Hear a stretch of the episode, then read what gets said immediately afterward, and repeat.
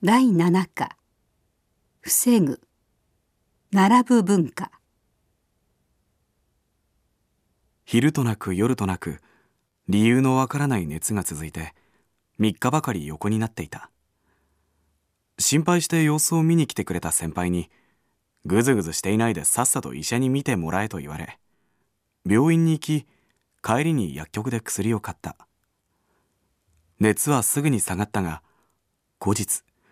にわかには信じられないことが起こった。かかった費用の7割ほどが払い戻されてきたのだ。少々熱があっても怪我をしても高い費用を取られるので病院へは行かない。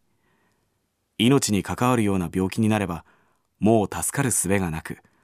じっと死を待つほかはない。私は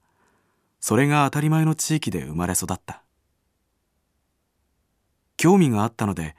少し保険のことを調べてみた。自治体によって手続きなど細々した点はまちまちらしいが私が通う学校の主では子供が生まれて小学校を出るまでは初診料を払えば一部の難病治療を除いて診察も薬も無料だそうだ。健康保険制度のおかげだ。保険を利用するためには定められた保険料を負担する義務はあるがそれにしてもいざという時に費用に煩わされることなく安心して医者にかかれるとは羨ましい限りだ。安心して生活できる社会では基本的な安全が保障されていなければならずそのためには欠かせない制度だ。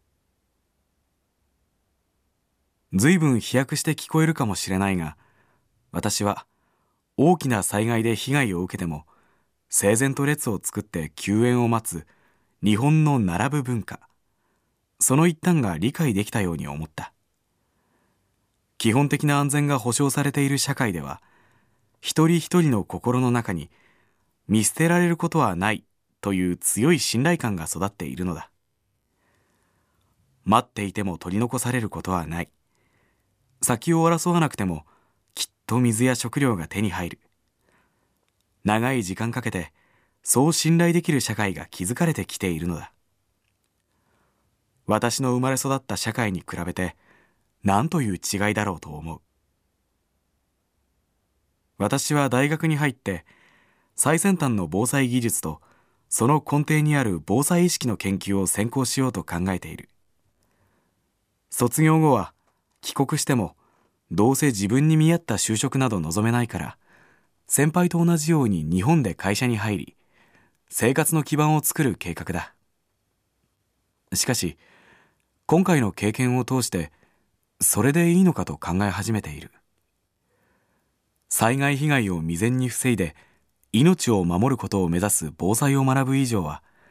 生活の安全が保障された環境に自らが身を置いて生活を続けていてはいけない。おちおち病気もできない両親の住むふるさとへ戻り外国で勉強してきただけのことはあると言われるような役に立つ仕事をするべきだ。どんなに時間がかかろうが生活の安全が保障され少しでも安心して生きられる環境を作るために力になるのでなければせっかくの学びも無駄になってしまうとそう考え始めている。